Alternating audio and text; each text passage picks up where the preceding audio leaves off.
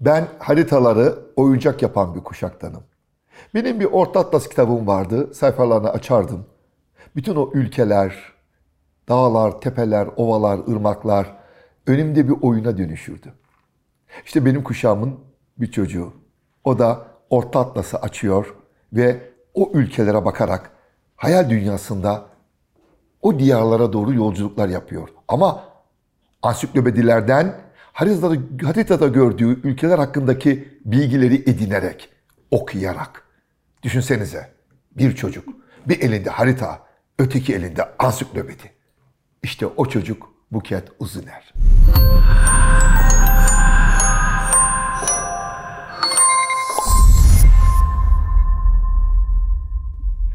Sevgili kardeşim hoş geldin. Hoş bulduk, evet. Yani ben senin bu çok çok sevdiğim, bu gerçekten harika. Yani aynı kuşaktanız ama ben seni hep böyle bir ustam olarak gördüm biliyor musun? Ben senden büyüğüm biraz. Kitap, aynı kuşaktanız ama yazdıklarınla büyüksün. Yazdıklarına gerçekten edebiyatımızda çok çok önemli. Benim yazarım dediğim hani Cemal Süreya derdi ki kareasını söyle. Hmm. Yani en iyi sevdiğin dört. Bir tanesi Buket üzerine. Nuzuler'dir Ay ne her güzel, zaman. ne mutlu benim için. Senden çok beslendim. Hala da besleniyorum sevgili kardeşim. Peki öyleyse. Benden büyüksün ama çok değil.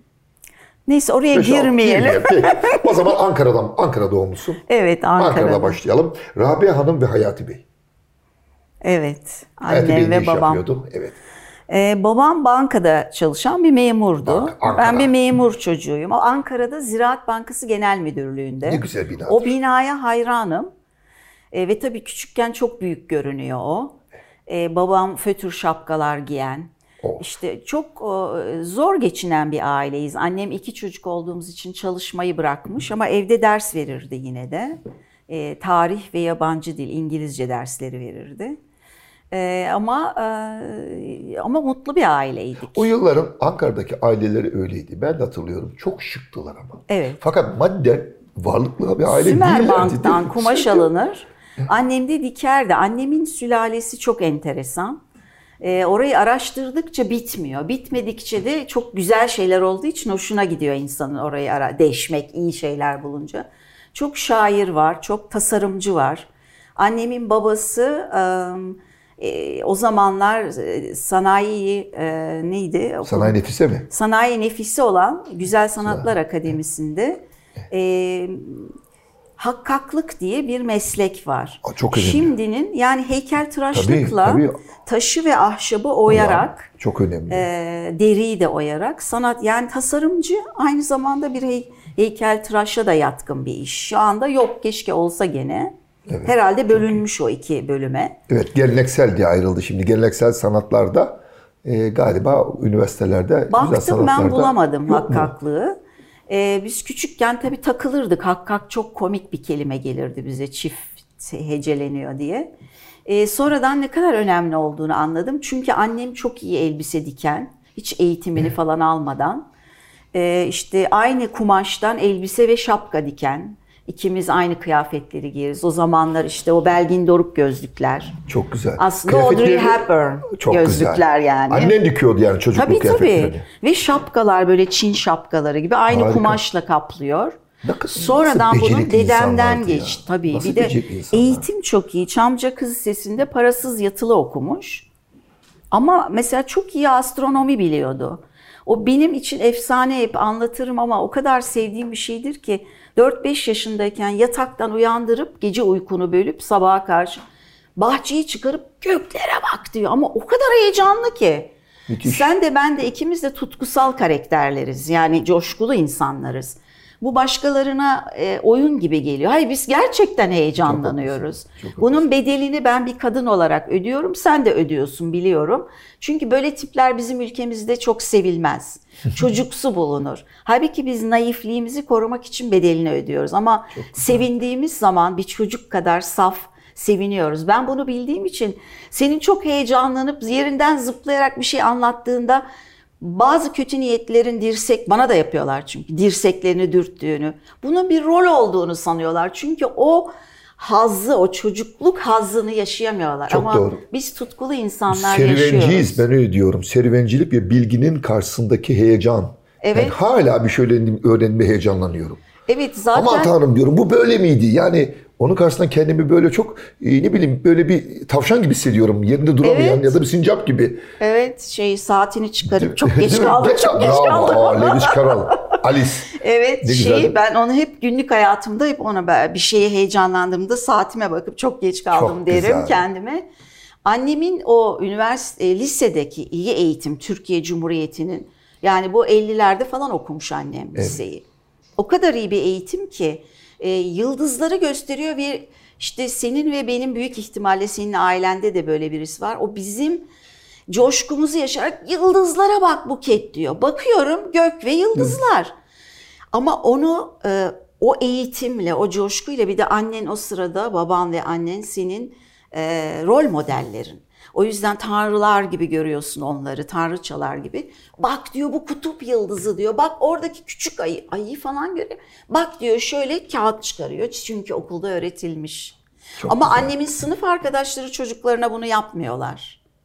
Onlarda hiç o coşku yok. Onlar işte şöyle ev döşeyelim, böyle gelin olalım diyorlar. Annem diyor ki şuraya gidebilirsin, yapabilirsin. Radyo tiyatrosu dinliyoruz. Radyo tiyatrosunda hiç unutmam onu.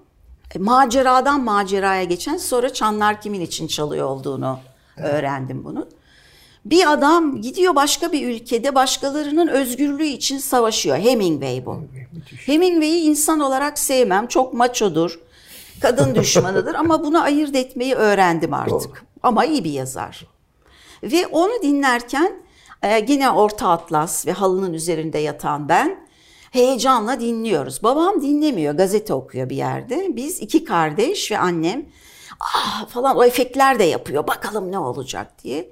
Bana diyor ki bak Buket Amerikalı bir yazar İspanya'ya gitmiş İngilizce olarak bir oyun yazmış. Onu Türkçe'ye çevirmişler. Türk oyuncular radyoda oynuyorlar biz dinliyoruz. Deliriyorum o yıldızlar geliyor. Ne kadar birbirine bağımlılar. Yıldızların ötesinde ne olduğunu merak et diyor bana. Ben astronot olmak istiyorum büyüyünce diyorum. Yani 60'larda böyle bir kız çocuğu Ankara'da gülüyor herkes. Annemle babam gülmüyor. Ha bunlar böyle e, sarayda yetişmiş insanlar değil. Bu ülkenin işte parasız yatılı okumuş. Öbürü Ankaralı muhafazakar bir ailenin oğlu. Tek oğlu bir de. Tek oğul diye ona çok erkeklik e, sınırları yüklenmiş zavallıya. E, böyle bir ailede istersen olur diye gülüyorlar bana ama alay ederek gülmüyorlar. O o kadar büyük bir destek ki E, ve e, bu benim işte e, yeryüzünün altını ve üstünü merak etmeme yol açıyor. Demin bir şey söyledin ya öğrenirken haz duymak. Ben e, biliyorsun biyoloji okudum ve çok mutluyum bunu okuduğum için. Çünkü hakikaten Çok biyoloji farklı alanlarda da eğitim yapabilirdin. Okulu çok başarılı üst derecede bitirdin. Evet dereceyle bitirmiştim. yani Biyolojiye girdim biyoloji diye kendin- puan tutturamadın mı falan demişlerdi. öyle algılanıyordu değil mi? O zaman öyleydi. Şimdi bu pandemide mesela Ha. biyologların değeri çok anlaşıldı. Tabii, Virolog, hem- hem biyolog hepsi. Ben de şey lisede bir DNA sarmalı vardır hepimizin lise kitaplarında. Ee, Bizim kitaplarımızda o zaman siyah beyaz. Şimdikilerin hiç beğenmeyeceği e, sarı kağıtlara Baskısı kötü. basılmış falan. Ama o DNA sarmalını gördüğümde ve demek ki iyi de bir biyoloji öğretmeni var. Diyor ki Watson ve Crick modeli bu. Nobel aldılar. Bu işte bütün hücrelerimizin sırrını bu çözecek. Kime niye benziyoruz? Niye benzemiyoruz? Niye sen ve kardeşin çok farklı? Sende işte edebiyat yeteneği varken onda mekanik yeteneği. 70'li yılların Türkiye'sinde öğretmenler böyle ders işliyorlar. Evet. Bir de o var yani. Ve Bakar ben mısınız? devlet lisesinde okuyorum. Müthiş. Hep devlet okullarında okudum zaten. Ve ben o DNA'ya o kadar aşık oldum ki senefüslerde falan onu seyrederdim ve kötü baskılı bir şey. O yüzden biyolog olacağım ama biyolo- bir elektron mikroskobu Türkiye'de sadece bir üniversitede var Hacettepe. Onun için Hacettepe biyolojiye girdim yani ilk önce orada okudum. Hacettepe tıp dışındaki öğrencilerine üvey evlat muamelesi yapar. Hiçbir zaman bana sahip çıkmadı. Ben daha sonra ODTÜ'de çevre mühendisliğinde asistanlık yaptım işte. Yüksek lisansa başladım falan. O dönemde den sonra ODTÜ bana çok sahip. ODTÜ sadece bana değil bütün öğrencilerine sahip Daha çıkar. farklı bir duruşu var değil mi onun? Sahiplenir yani hiç fark etmez bölümü ayırmaz. ve oranın çocuğudur. O yüzden beni herkes sadece ODTÜ'lü biliyor. E, çünkü ben de hep ODTÜ'lü olmaktan gurur duyuyorum. Hacettepe'nin çok güzel bölümleri var, olağanüstü ama bir gün rektörünün diyelim ki İngiliz dili edebiyatından veya e, diş hekimliğinden veya biyolojiden olmadığı sürece orası değişmez. Orası tıp fakültelerinin çocuğu öbürleri üvey evlat olacak. Yani bu, bu nedenle ben e, Altan Günalp'in kurduğu çok önemli bir dünya çapında bir virologtu. E, rahmetli anayım. E, o bölüme girmemin sebebi DNA elektron mikroskobu. Fakat o işte e, şimdi belki de öyle bir eğitim aldığım için ama almasam da herhalde yapardım. Bu sinir bilimi denen neuroscience. E, onunla çok ilgileniyorum. O aslında bizim e, eskiden tabiata tapan şaman ninelerimiz ve dedelerimiz veya pagan e, Norveçliler fark etmiyor tek tanrılı dinlerden önce çok tanrılı tabiata tapıyordu bütün dünya. O dönemde buldukları şeylerin şimdi bilimsel kanıtını buluyorlar. Yani öğrenmeye dönersek eğer öğrenmenin beynimizdeki haz merkezi e, diğer haz merkezleriyle aynıymış. Yani biz sahiden haz duyuyoruz öğrenirken ve bunu çocuğa aşıladığın zaman ömür boyu hayatta birisine kötülük yapıp bir yerden çalıp parayla mutlu olacağını falan bırakıyor. Öğrenmekten az duymaya başlıyor. Harika. Yani eğitim bunu öğrettiği anda, öğrendiği zaman, ona ödül verdiği zaman, aferin bak işte. Şeyi hatırlıyorum ben Yaşar Kemal hayattayken, e, oğlum da işte Can sen de tanırsın. Tabii. E, liseye ve ortaokula gidiyordu. Böyle bir sayfa eklemişler edebiyata e, o zamanlar. Çünkü bizim kuşaklarda Yaşar Kemal okutulmazdı. Solcu ve Evet, tabii, tabii, tehlikeliydi. tabii. Yasaklıydı. Ama oraya azıcık böyle bir iki satır ince Mehmet'i eklemişler. Onlar da Kaşar Kemal diye gülüyorlar çocuklar. Biz de bir yemekteyiz Yaşar Bey'le. Dedim ki size Kaşar Kemal biliyorum tanıdığım için gülecek. O kadar hoşuna gitti ki bana Kaşar Kemal diyorlarmış. Yayıncısı yayındaydı. Dedi ki derhal ince Mehmetleri bana getiriyorsun cana imzalıyorum. Hakikaten üç gün sonra bize ince Mehmetler geldi. Şimdi aynı annemin kızı olduğum için ben o kadar heyecanlandım ki. "Hii, Can sana düşünebiliyor musun senin adına? Şimdi bu başına ne geldiğini çok anlamıyor. Ama iyi bir şey gelmiş. Annesi deliriyor sevinçten. Bunu okula götür dedim. Türkçe öğretmeni de Anadolu'dan bir köyden gelen. Gene e, Cumhuriyet'in yetiştirdiği o eğitim, bedava eğitim sayesinde özel bir okulda Türkçe öğretmeni olabilmiş bir adam.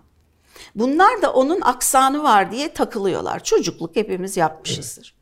O adam Can'ı alıyor, sınıf sınıf dolaştırıyor. Elinde Yaşar Kemal'in dersi kesiyor. Öğretmenin bir dakika diyor. Bakın çocuklar. Çok güzel. Bakın Can'a Yaşar Kemal. Çok güzel. Can eve geldi o gün. Böyle bir haldeydi. Ona bir şeyler olmuş. Kendini kral, prens ama ne olduğunu tam bilmiyor. O günden sonra o öğretmenine duyduğu saygı biz anne dedi onun aksanıyla şimdi söylediğim için belki kızacak ama e, lütfen kızma Can izin almadan anlatıyorum ama e, o da bir artık kocaman birey ama o kadar güzel bir şey ki bu yaşadığı. E, bunu herkes bilsin istiyorum. İnsanların yaptıklarıyla değerli olduklarını anlaması Çok için de örnek. Yaşar Bey ona bir yol açmış oldu. Harika bu mutlaka anlatılması gerekir. Bunu her yerde anlat. Çok güzel bir örnek. Şimdi ben seni dinlerken şunu görüyorum. Yani bu kadar büyük bir kalem, bu kadar güzel bir edebiyatçı ama aynı zamanda bir o kadar da değerli bir bilim insanısın. Estağfurullah. Bunu zaten romanlarında hep görüyoruz. Bütün kitaplarında bu var. Hepsi bu var. Bu çok önemli. Yani seni zaten bu kadar bence başarılı kılan elbette ki kalemin çok çok usta ama bir o kadar da sürekli olarak bilgilerinle çünkü söz ederken eski dönemden e, şamanlardan söz ettin. İşte aklıma bu su kitabı Evet. geldi değil mi? Kaman mıydı? Evet. Defne Ka- Kaman. Kaman değil mi? O e, o şeye bir e, Asıl mitolojiye, karakter, şeye evet. bir gönderme var. E, Kadıköy var bu kitapta. Bu evet Kadıköy. Su olduğu için Marmara Denizi'ni apayrı. seçtim. Barış Manço vapuru nereden aklına geldi? e yani Kadıköy Modalısı ondan olunca. mı? Değil mi? Değil mi? Kadıköy Yan yana değil mi? hemen hemen Değil mi? evlerimizde. Mi? Peki, evet. sevgili- Gerçi ben Cem Karacacıydım. Hadi. Tabii ben Barış Manço'ya çok siyaseten yakın hiç durmadım. Evet.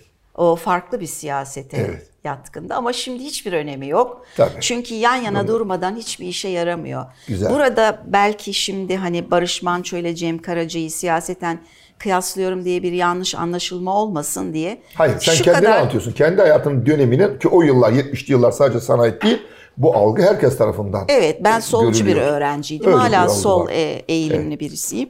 Fakat çok enteresan bir şey yaşadım. Suyu yazarken e, bana da ders oldu bu. Ama demek ki zamanın ruhu var. O ruha bütün sıkıntılarımıza rağmen biz aslında o sıkıntılar nedeniyle birbirimizden ayrı düşenler yan yana gelmeye başlıyoruz. Çok önemsediğim için izninle kısaca anlatmak lütfen. istiyorum. E, bu dört su, toprak, hava, ateş, tabiat dörtlemesinde bir e, şifreler kitabı kullanmak istedim. Ama ne kullanabilirim bilmiyorum. İşte Da Vinci en meşhur şifreler kitabı.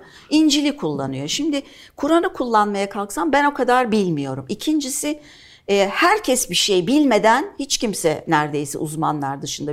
Herkes bir laf edecek. Bununla uğraşamayacağımı ve bilmediğim bir alan. Ne yapabilirim? Türkçe yazılmış en eski eserlere baktım ve Kutatku Biliği biraz çalışmaya başladım. Çalıştıkça çok sevmeye başladım. Yusuf gerçekten Has Acip ünvanlı Yusuf Has Acip'in çok iyi bir şair olduğunu gördüm. Ve etkilenmeye başladım. Dedim ki bunu iyi bilen birinden ders alayım. Marmara Üniversitesi'ne gittim. Ee, o sırada Celal Bayar'ın e, torunu orada bölüm başkanıydı Türkoloji. Rica ettim bana dedim acaba şey e, bu Kutatku Bilik uzmanlarını ve başıma gelecekleri de biliyorum. Çünkü o da belli bir kitlenin, inancın ya da siyasi görüşün, ülkücülerin alanı. Ee, biliyorum ama Maalesef bilgiyi de kutuplaştırdık değil mi? Evet ama şimdi o değişiyor. Onu demek Değişmesi istiyorum. gerekir, evet, çok tabii. önemli. Yani benim bunu yapmam da zaten bir adım. yani doğru. ben Çok, çok de doğru. gidip konuşmam çünkü bana e, nutuklar atacak falan. Çok Ve Didişeceğiz yani. Çünkü 80'lerde 70'lerin sonunda böyleydi üniversiteler. Büyük ihtimalle oradan karşı görüşte iki çocuktuk. Şimdi karşılaşacağız. Ama bunu bu adımı atmak e, benim için zordu ama bu adımı ben attım. Onlar atmadı. E, karşıma hakikaten öyle bir beyefendi çıktı. Doçentti galiba o sırada. Anlattım dedim ki e, Kutatku Biliğin bin yıl önce yazılmış halini günümüz Türkçesine çevirdiklerinde aynı opus numaraları gibi karışmasın diye numaralar verilmiş. Yani e, e, bir, beyti okuduğunda bakıyorsun anlamıyorsun eski eski Türkçe o Arapça Osmanlıca değil eski Türkçe Asya'da konuşulan Türkçe aslında biz hep yanlış Ama değil, evet, anlatılmış doğru. bize eski Türkçe deyince Osmanlıca sanıyoruz. Ee, oradaki karışmamayı önlemek için numaralar var ben onları şifreler olarak kullanacağım dedim. Dinledi dinledi Ee, birbirimizi anladık zaten biz. Dedi ki böyle bir şey yapamazsınız. Neden? Bu yani bir oyuncak değil diye. Sana ne? Bilmiyorum neden. Fakat yani o sırada çok çok özür dilerim. Yani yazar Buket Üzüler'e bunu dedi yani. Ya sen edebiyatçısın. sen ama bir okumamış hiçbir yapacaksın. kitabımı. Sorun Benim, burada ben işte, onun için Buket. bir yazar Ha, değilim ha, herhalde. Bütün mesele burada işte. Yani ne Yani acayip sağ ve solcu gibi sanki oturuyoruz. Fakat o dönemin bittiğiyle ilgili çok güzel bir muştu müjde vereceğim. Ve bu 2013'te oldu bu olay. Hatta 2012'de benim için çok kutlu bir görüşmeydi o. Ben de dedim ki hiç planlamamıştım. Ağzımdan öyle bir cümle çıktı ki e, işte o da zamanın ve bizim yaşadıklarımızdan öğren inşallah öğrenmişizdir aldığımız acılardan derslerle ilgili. Niye kullanmayayım? O benim de kitabım dedim. Ama bunu planlamamıştım. çok güzel. O benim de kitabım sanki böyle yukarıdan tak diye düştü aramıza ve erimeye başladı. Adam baktı haklısınız dedi. Güzel. Romanı okuduktan sonra bana çok güzel bir e, e-posta yolladı.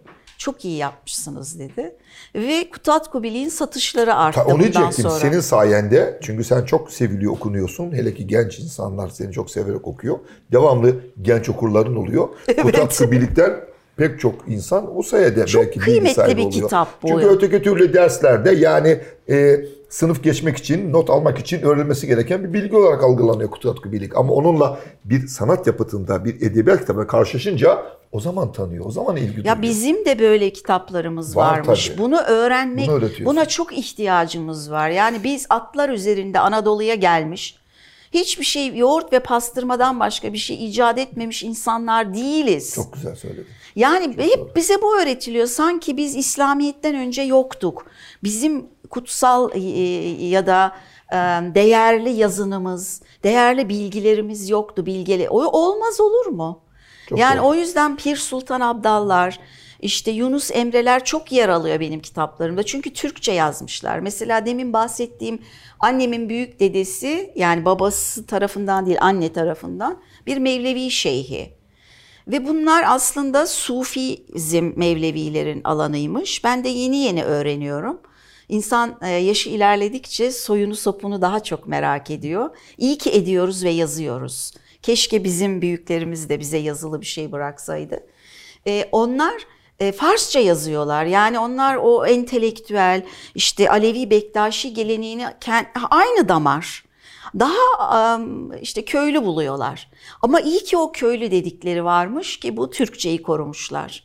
Yani kaygısız abdallar olmasaydı, değil mi? Pir Sultan olmasaydı bu dil İşte olmayacaktı. sevgili- bu ben dedemin şiirini okuyamıyorum, büyük büyük dedemin. Çok doğru ama köylü dedikleri aslında doğadaki insan. Evet. Doğa kadar saf, temiz Evet. ve gerçeği koruyan ne var ki?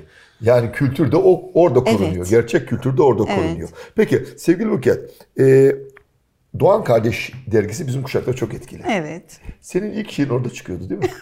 ben bir aşka da şiir, bir tane de iki, iki tane şiir yazdım hayatta. Bir tanesi de e, Metin Altıok vefat etmesin diye o hastanedeykendi.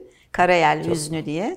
Yani ona şiir deme hele senin yanında ben Yok, biliyorsun yok. çok Şimdi Doğan. Kardeş dergisinde Erdek. Şiirde Erdek. Şimdi Erdek niye Erdek diye soracağım ama yani Yüzmeyi orada Ha, öğrendim. güzel. Demek ki yazları Erdek'e gidiyorsunuz. Tabii. Bizim Yüzme- kuşaklarda çünkü memurların kendi şeylerine e, çalıştıkları yerlere Kamplar göre var, değil mi? ne kadar önemli ya. Çok- yani orta çok güzeldi. sınıf yaratıyor. Çok güzeldi ama. Birlikte yemek yemeyi lokantada öğreniyor. Tatile işte gitme insanlar. alışkanlığını öğretiyor. Evet. Öyle bir şey yoktu ki eskiden değil Ama mi? yine de korunaklı yani. Babam işte beni biriyle yollamaz. Mayo giyecek kızı. Adam Ankaralı yani. Mayo karısı mayo giyecek. O da başında. Yani ailecek gidiliyor. Küçük böyle bungalov tipi yerlerde kalınıyor.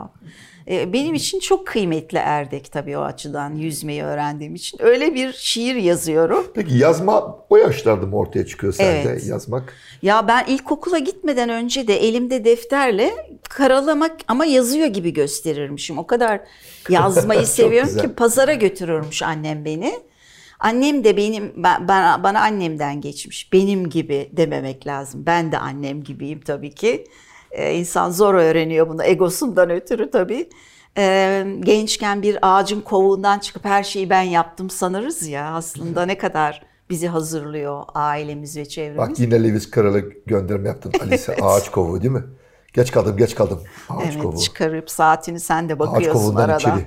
Çok geç kaldım, çok geç, Geç kaldım. kaldım. çok geç. Tık tık tık. Şey, em, annemle pazara sık sık giderdik. Çünkü annem e, bizim çevreyi tanımamızı çok istiyor ve e, herkesle de çok rahat konuşan. Çünkü onlar Çalıkuşu Feride'nin kuşağı. Güzel. Çok yani güzel. onlar e, işte aydınlanmayı halka taşıyacak misyonu var. Devrimin Atatürk'ün kızları ya onlar. Anadolu'ya geçecek değil mi bilgiyi? Tabii Anadolu'ya yani mesela taşıyacak. yazları bizi Erdek'e gitmeden önce 15 gün tatil var.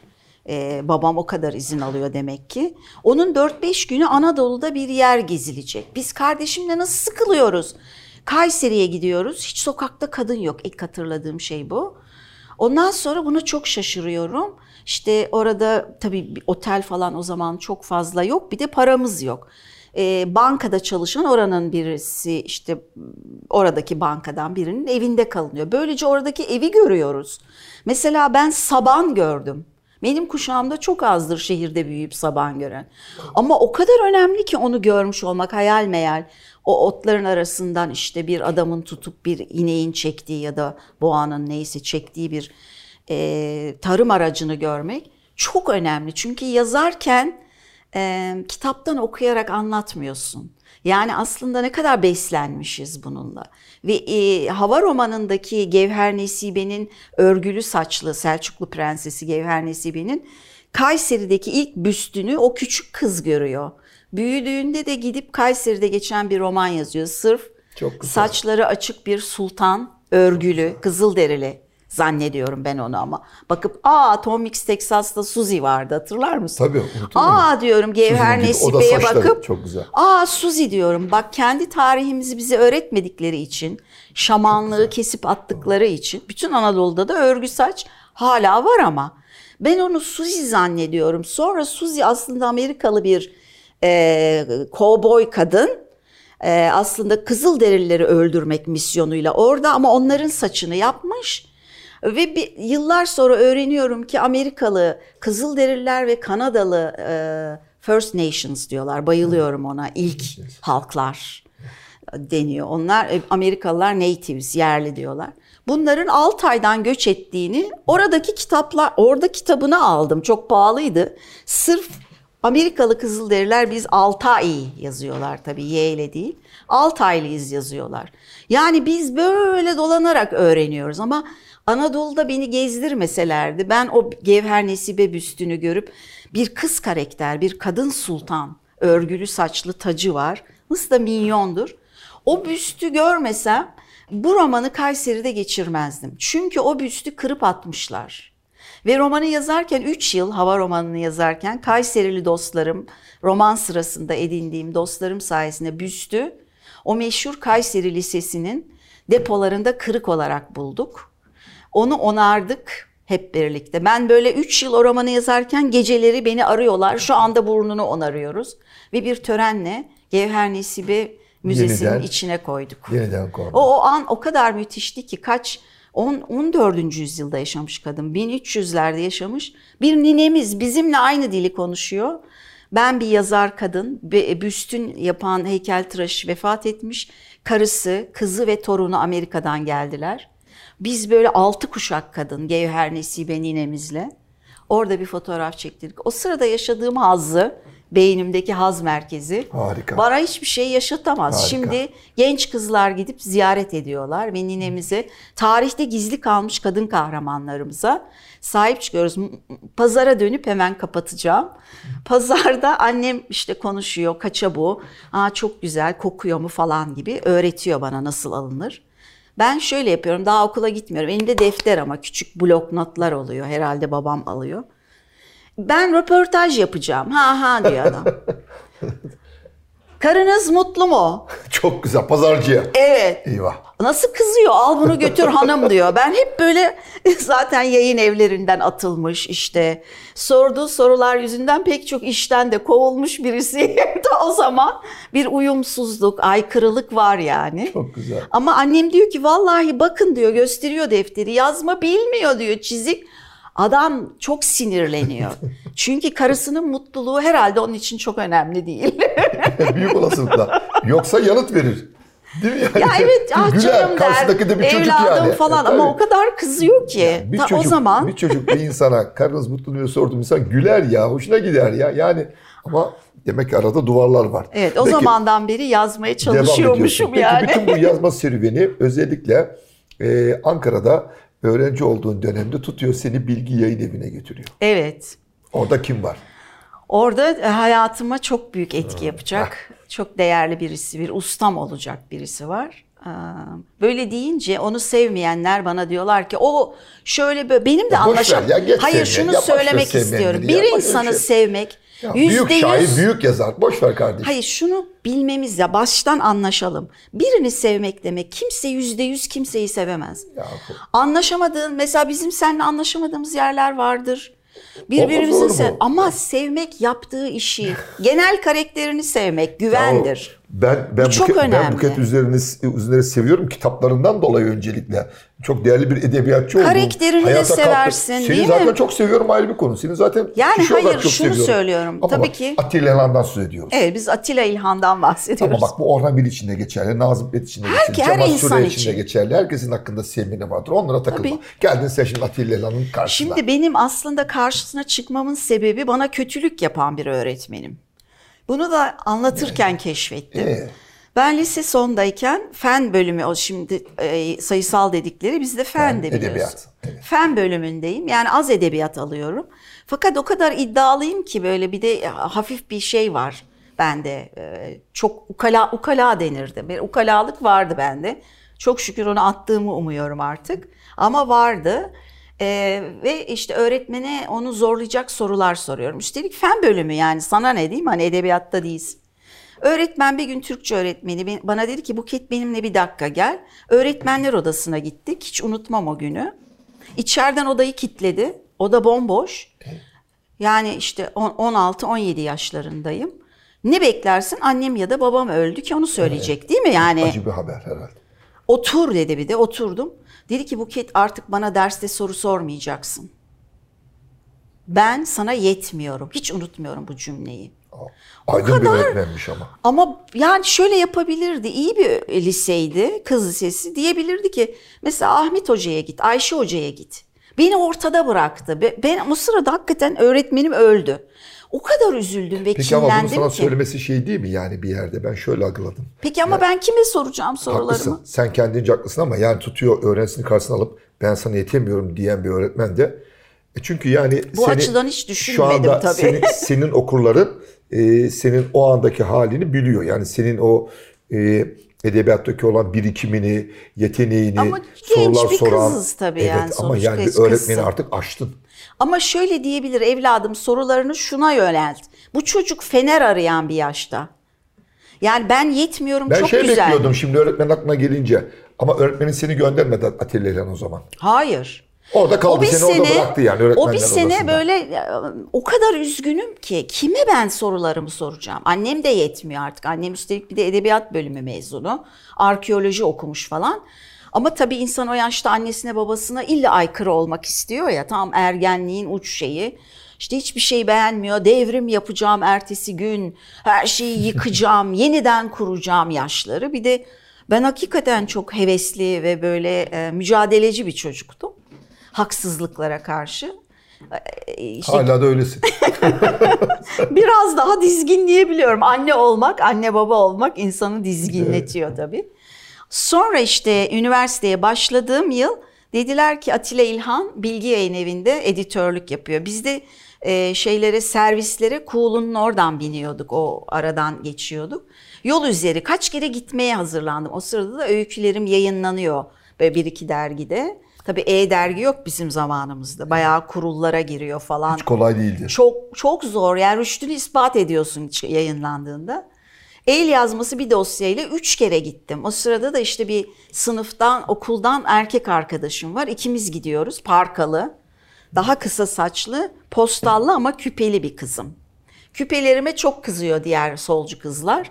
Bunu çıkart diyorlar. Devamlı bir azarlanıp atılıyorum falan. Böyle bir sahne. Bunlar ne kadar Orada da çocuksun. aslında muhalifsin. Onlara da çünkü evet yani niye kadınım ben küpe Tabii sana ne? Kendimi böyle hissediyorum. Atılıyorum bayağı törenlerle öz eleştiri yap falan diyorlar. Oradan da atılıyorum. Neyse sonunda e, üçüncü gidişimizde cihat kulakları çınlasın. Beni itti içeriye. Yoksa giremiyorum yani kapıya geliyorum kapı açık. Atilla İlhan'ın sesini duyuyorum. Küçücük de bir oda. İçeri girdim böyle. Kaptanın karşısındasın.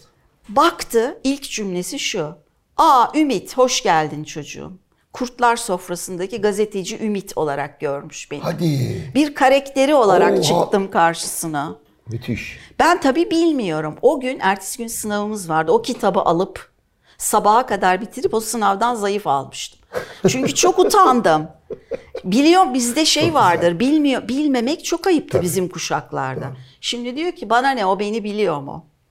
Hangisi iyi bilmiyorum ama e, ondan sonra ki 4 yıl hatta 5 yıla yakın evden ve okuldan çok o odadaydım. Ve o oda işte Uğur Mumcu girerdi. E, Bülent Ecevit çeviri getirirdi. O çıkardı. Adalet Ağaoğlu, Aziz Nesin, Yaşar Kemal. Sevgi Soysal'a bir türlü denk düşemezdim. Şey derdi, biraz önce kalktı onun sıcağı üzerine otururdum. Müthiş. Müthiş. Yani şey hep çikolata seven bir çocuğun çikolata fabrikasına düşmüş haliydi. Çok güzel.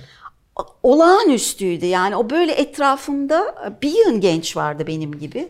Ama hepsi dayanıklı çıkmıyordu çünkü teste ederdi. Tabii. Ee, şunu biliyor Emil Ajar'ı tanıyor musun? Tanımıyorum hiç bilmiyorum. Roman Gary bugün intihar ettiği işte 2 Aralık'tır. Ben hala o 2 Aralık'ta onun için bir e, kadeh kaldırırım Roman Gary için. Nasıl bilmem o kadar önemli ki. Allah'ım Fransızcam hala çok kötüdür benim. Fransız e, konso, e, büyükelçiliğinin çöplerini, atıklarını toplayan e, şeyin peşinden cihatla biz arıyoruz. Eskici arabalarla hala var ya. Oradan atılan kitapları topluyor. Adam diyor ki onları ben şurada çöpe attım diyor. Oraya gidip köpek gibi şeyi kazıyoruz. Kitaba ulaşmak da kolay değil Kitabı e, yıl Fransızcası çıkıyor. Ben hiç bir anlamıyoruz biz Anglofonuz yani İngilizce. O da işte devlet okulları İngilizcesi falan. Oradan biraz Roman Gary'i öğreniyorum ama yıllar sonra Balık İzleri'nin Sesi romanında Roman güzel, Gary bir karakter ve ona dedicate, ona ithaf Çok ediliyor güzel. roman. Yeniden hayata, yani sende farklı bir şekilde hayata dönüyor. Peki aynı dönemde e, Cemal Süreyya'yla da bir karşılaşmam var. Evet evet tabii herkesle Gününden karşılaşıyorum ama Cemal Süreyya'nın. Ne o gün hoca böyle çok mu? Çünkü hocanın vardı hayatında. Hayatını şimdi ben şimdi hani e, çok güzel ustalardan söz ettin. Yaşar Kemallerden, Evet. işte e, Atilla İlhanlardan, Sevgi Soysallardan. Şimdi benim de dönemimde Nazlı Eray Nazlı oradaydı. Eraylar. Şimdi biz de bunlar, İnci biz de bu güzel Aral. insanların aralarındaydık. Onları görüyorduk. Bazen güler yüzlü, bazen düşünceli, bazen iç karamsar. içeydik ama değil mi? Evet, tabii bir aradaydık. Öyle imza Bir günü aradaydık. meselesi değil. İmza günü Bizim için- başka bir şey. Benim için onlar hep yazardı, büyük yazardı. Evet.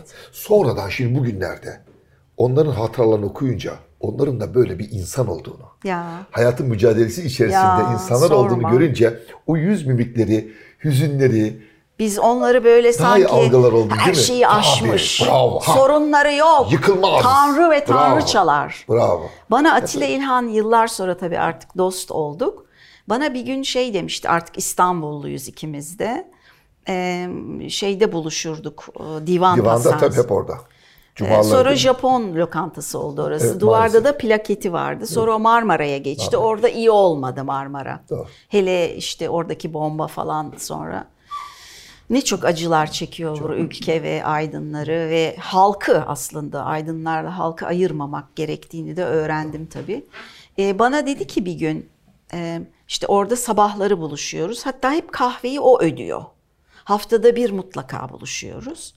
Ee, ben dedim ki ama hep siz ödüyorsunuz artık ben para kazanıyorum ödeyeyim. Çocuğum derdi bana. Çocuğum dedi ben dedi büro e, kirası vermiyorum. Elektrik su vermiyorum. Üstelik bana dedi indirim yapıyorlar. Ve otobüsle gidiyordu. Otobüs kartı vardı. Ben de diyordum ki ay ne olur siz yani bana göre çok yaşlı olduğu için gençken öyledir ya yani 50-60 korkunç bir yaş. E, o sırada herhalde 70'inde o da. E, taksiyle gidin parası yok sanıyordum. Belki de yoktu. Çünkü zengin insanlar değil bunlar. Derdi ki ben orada gözlem yapıyorum çocuğum. Sonra bir gün bana e, ayrılırken dedi ki sonuçta ne için olduğunu bilmiyorum. Sonuçta ben yalnız bir adamım çocuğum dedi. Ve onu ben kendim yalnız bir kadın olduğumda kafama böyle tak diye düştü o taş. Yani sizlerle görüşüyorum. anladın değil mi? Yıllar evet sonra. bazı şeyler yaşanmadan anlaşılmıyor. Bazı şeyler öyle. Yani biz homo sapiens bilen insan demek. Ya bileniz ama aslında hiç şey bilmeyeniz. Çok güzel, yani. çok güzel. Ben yalnız bir adamım ve yalnız bir yani Biket İlhan'dan ayrılışı, ayrıldığı gün kalp krizi geçirmişti. Ben de ODTÜ'de asistandım. Onun hastaneye düştüğünü ve ayr- ayrılık sevdaya dahili Biket Hanım için yazdı. Ve hastanede olduğunu öğrendiğim gün ben ekoloji dersi anlatıyordum çevre mühendisliğinde. O dersi iptal etmiştim. E, gidiyor herhalde diye. Ya öyle enteresandı ki benim sadece hocam değildi, imkansız aşkımdı. Öyle diyordum ben. Bak çocuğum yapma böyle şeyler diye gülerdi. Yani babamla çok iyiydi ilişkim. O yüzden ergenlik dışında, ergenlikte bir canavara Çatışma. dönüşmüştü babam. Evden çıkmayacaksın. Sana baktılar oğlan oğlanlara bakıyorum 15-16 yaşındaymışız. Ama sen de o yıllarda parka giriyorsun ayağında çizme. Ondan önceki dönemde Evet, daha ortaokul yeni lisede yeni daha. e, evet çok o dönemde bir gerilim oldu. Sonra babamın attığı adımla birbirimize kavuştuk. Çok büyük bir adım attı.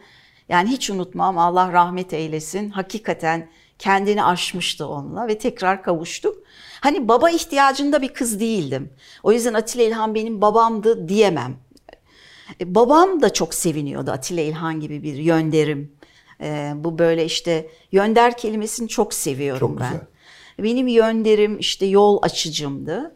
Ama çatır çatır da kavga ederdik.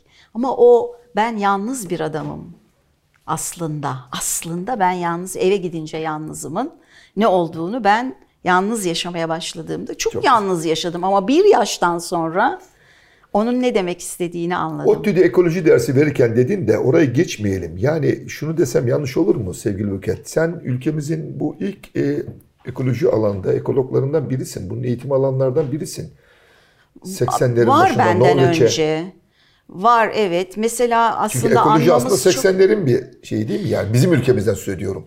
bütün dünyada evet ekoloji daha sonra gelişmiş çevre bilim olarak ama botanik var Botanik biraz. olarak var, var. Ee, yani bi- biyolojinin alt dalı olarak Evet. haklısın. Şeyi Ama anmak istedim de onun için. giderek daha da çok artınca Evet yani 80'lerde daha önce başına- işte bir e, eczacılığın bir kolu. Evet. ilaç yapımı için hani otacılık, şifacılık falan gibi. Ama mesela e, Hikmet Birand bilirsin. Tabii tabii. tabii. Ya ben Hikmet yeni abi. öğrendim 10 sene öncesine kadar tanımadığım için de çok utanıyorum. Her evde o kitabında bulunmasını istiyorum. Ee, alıç ağacıyla sohbetler. Tabii, Ankara'da bir alıç ağacıyla sohbet. İlk tabiat yazınındaki ilk ürünümüz o bizim. Çünkü sen de çok iyi biliyorsun ki insan dışı bir canlıya karakter yüklediğinde edebiyat oluyor. Çok haklısın. Bu senin bütün kitaplarında da çok var. Gerek doğa, gerek hayvan. Yani insan bütün o e, sarmalın içinde hep öykülerin geçiyor. Parçası. bir parçası olarak Onu görüyorsun. unutmamamı hep annemin ve annemin cumhuriyet eğitimi, annemin sülalesindeki o e, Bektaşilik, Sufilik. Çünkü Sufilik ne? Gene tabiata olan o saygının, yüksek saygının dile gelmesi. Mevlana da bir Sufi. Düşündüğünüzde Mevlana'nın kökü de Alevi Bektaşi çıkıyor. haklısın. Peki Cumhuriyetimizin 100. yılına doğru gidiyoruz ya sevgili Buket. 75. yılında Cumhuriyetimizin en başarılı 75 kadından biriydi ve en genç olanı sendin. Evet ben çok bozulmuştum çünkü şuna Niye? bozulmuştum. Beni aradılar ben o sırada işte oğlum ve e, o zamanki eşimle New York'ta bir bursla e, daha doğrusu bir, bir animasyon yapıyordu eski eşim. Onun sayesinde New York'ta yaşıyorduk ve çok sevdiğim İstanbul'dan sonra en sevdiğim şehir New York. Kızıyorlar ama çok kardeş buluyorum ben ikisinin enerjisini. Orada yaşıyorduk. Telefon geldi yayın evinden sizi 75 kimler var dedim. İşte hepsi benim annem ve anneannem yaşında olacak hanımlar. Şimdi ben de tam böyle 40 yaşı falan ya o yaşta insan böyle yaşlandım mı paniğine kapılıyor. Herhalde ona denk geldi. Ama ben daha çok gencim dedim. tepkim bu oldu. Ee, Evet hayatımda da iki onur ödülü aldım. Onlar da telefon ettiklerinde yakınlarda oldu bir tanesi Murat Paşa Antalya Belediyesi'nin. Ee, sis yüzünden almaya gidemedim. Ee, öyle de bir üzüntüm oldu ama bir değerli bir arkadaşım aldı benim yerimi. Orada da telefon ettiklerinde ve Ankara Öykü Ödülleri e, Derneği'nden olmuştu. Bana telefon ettiklerinde biz hala böyleyiz bak böyle değiliz. telefon işaretini görüyor Çok, musun? tabii, çok doğru. Hayze. Evet halbuki şimdi böyle Böyle böyle, oldu. olması lazım. Şimdi böyle bir mimik de yok ama sembolü yok telefonun değil mi? Şu var herhalde. Doğru diyorsun. Ha çok doğru. Ki o da telefon Ama değil bu da yani. O da telefon konuşmak değil, yani. Evet, bak şimdi Bak, çok- aklıma. çok- Bunu nasıl Çok, yazacaksın çok mesela? farklı bir yere geldi sohbet. Farkında mısın? Telefonu te- nasıl Sen, ama yazarken bize lazım bu. Yani? Çok doğru. Ee, Nasıl, ve Doğru bunu nasıl anlatacaksın? onu anlatıyorlar. Parmakla kaydırma falan deniyor da ama o tekst okumak için. Metin okumak için. konuşmak bu, için değil. bu gene hala galiba bu yapılıyor. Neyse bunu ayrıca bir biz Konuşalım, konuşalım. tartışalım. Ee, telefonda bana dediler ki size onur ödülü veriliyor. Ben, ama ben daha çok gencim çünkü onur ödülü e, insanın böyle e, artık 80 yaş üstünde falan verilir. Biz öyle biliriz. İkisinde de aynı kişi aramıştı beni. Bana şey dedi. Sizden başka bir kişi daha böyle sordu dedi. Kim dedim? Latife Tekin. E çünkü aynı Ay, yaştayız. güzel. ya bak ben de şunu sana söyleyeyim şimdi. Beni de aradılar birkaç kere böyle aynı şekilde onur ödülü ya da kitap fuarının onur konuğu. Ya diyorum yapmayın dedim. Yani ustalarım dururken benim haddime mi? Biz öyle bir kuşağız Ha, ama. sonra kapattım. Ya ustalar hepsi ölmüş zaten. Kimse kalmamış ki. Yani biz kaldık bugün. Kimse... Ya biz kaç yaşında geldik Şey meğerse. gibi ip, Ama hala kendimizi... hani ip var mi? o ipin Değil mi? önündekiler yaşlılar gidiyor şimdi ipin önündeyiz biz Sanki aslında. Evet ama yani hep içimde sen de öylesin. Çünkü e, sen İnsan farkına varmıyor yaşının ustalar, geçtiğini. kendi büyük edebiyatçılar arasında hep onlarla dolaşıyordum. Bak arkadaşlar onlardı. Bu yüzden ben seni kendime çok benzetiyorum. Ben de öyleydim. Ben şunu söylüyorum. Ben yalnız kaldım. Arkadaşlarımı kaybettim. Evet tabii. Çünkü Cağaloğlu'nda Aile gibi hep bir büyük anlamda. aileler birlikteydik. Gelelim şu Cağaloğlu kuşuna. Ankara'dasın, başarılı bir edebiyatçı ve bilim insanı ve geliyorsun Cağaloğlu'na. Hiç Sadece- başarılı falan değilim. Bütün yazdıklarım reddediliyor Sen- o sen- Ya sırada. başka o senin- Ha, o- bütün o yayın evlerinden reddedilmiş. Ha, onu söyle kitabı ki, basılmayan bir... O- e, o- o- onu söyle ki şu yazma hevesli genç arkadaşlarımız vazgeçmesinler. Yani aslında hiç de kolay olmuyor değil mi? Hiç kolay olmuyor. Bazen bana diyorlar ki şimdiki halimle bana işte kızım ya da oğlum çok iyi yazıyor ama bir bilseniz nasıl zor bir kitabının çıkması. Yani bir yardım edin. Nasıl? Ben başlarım böyle gülmeye. Ya ben herhalde Türkiye'nin bütün yayıncıları tarafından reddedilmiş bir yazarım. O kadar süründüm ki. Zaten şunu söyleyeyim yazar olmak isteyen gençlere.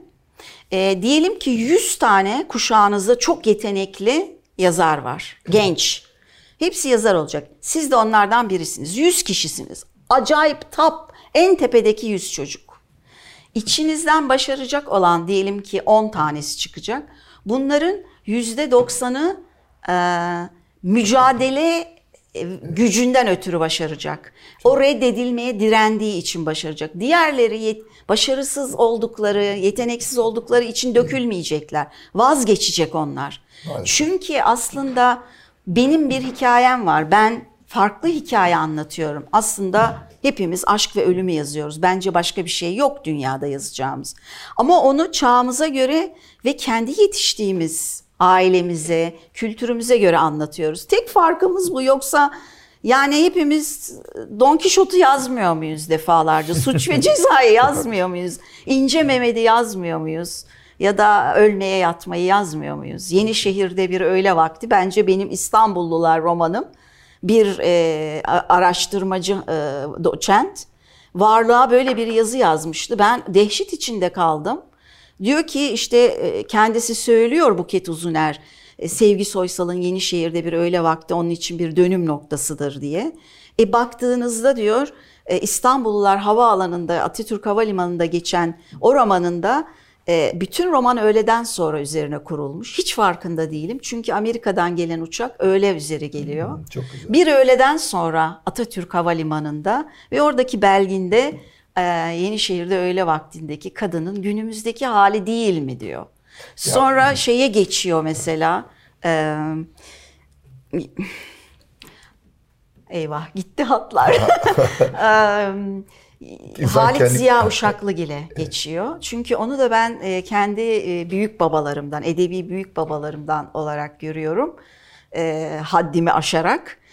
Onun da romandaki Belgin'in babasının adı Halit Ziya.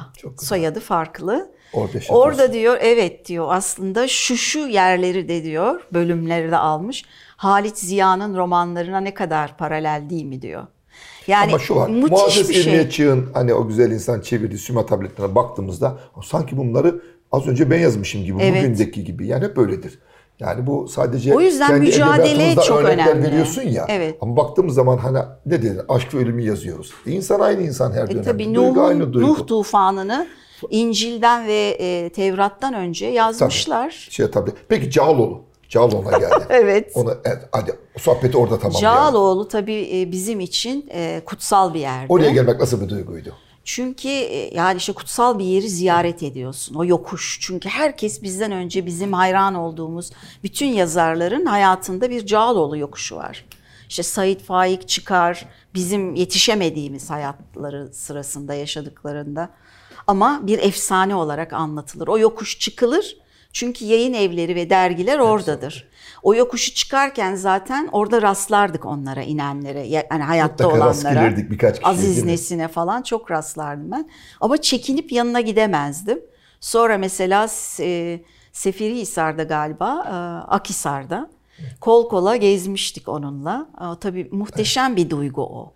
Yani onu hak ederek, annenin babanın torpiliyle değil, filancanın yandaşı yazar olarak değil, Çok güzel. kendin hak ederek. Edebiyatta onun başka da gözü- yolu yoktur zaten. Yoktur Orada ama evet. hak etmeyen bir yere gelemez. Evet ama işte her meslekte tüccar var biliyorsun. Aynen, onlar aynı zaman Ee, onlara o, iner. o muhteşem bir duygu. Yani onun hazzı gene haz merkezi, neuroscience'a giriyoruz.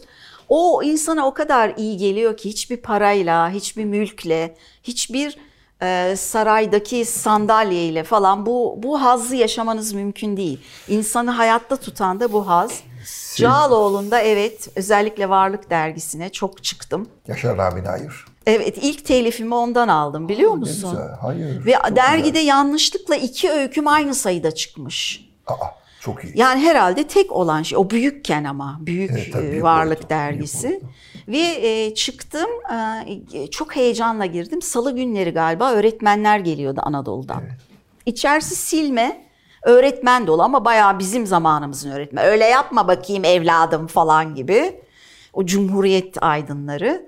E, ben beni- Bana dediler ki seni Yaşar Bey çağırıyor. Ben de herhalde o sırada üniversiteliyim yani şey yazın gelmişim şeye İstanbul'a. Ee, çok korktum çünkü herkes ondan çok korkuyor. Çekiniyor, korkmuyor, çekiniyor. Gittim ve takım elbiseli adam bayağı bürosunda takım öyleydi. elbiseli.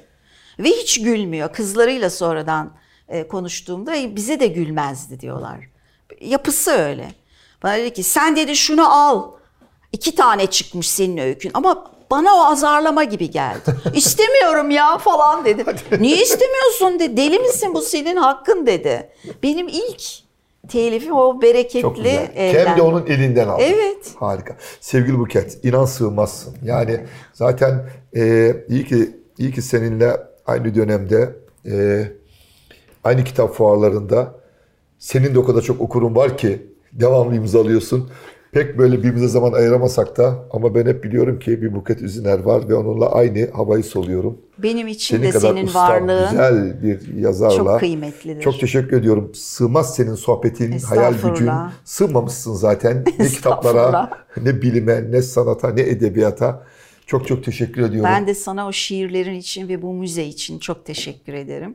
Çok önemli şeyler yapıyorsun. Sadece bizim çocuklarımıza değil, gelecek kuşaklara da.